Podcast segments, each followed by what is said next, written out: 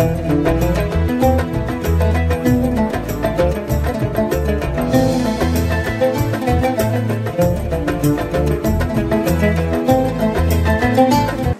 warahmatullahi wabarakatuh. Halo teman-teman Bincang Muslimah. Ketemu lagi dengan saya Fani. Gimana kabarnya teman-teman Bincang Muslimah?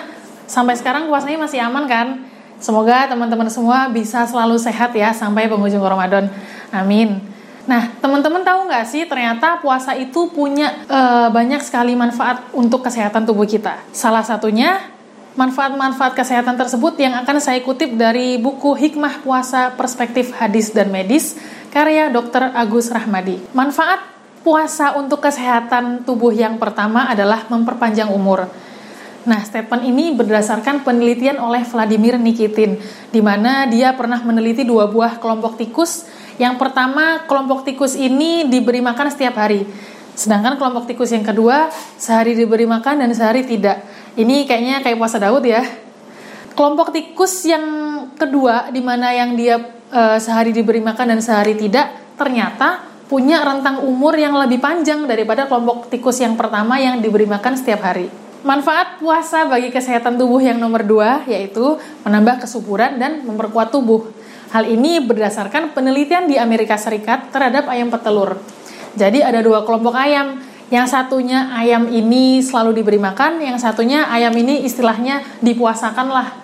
Nah ternyata ayam yang berpuasa ini lebih banyak menghasilkan telur daripada ayam yang tidak berpuasa.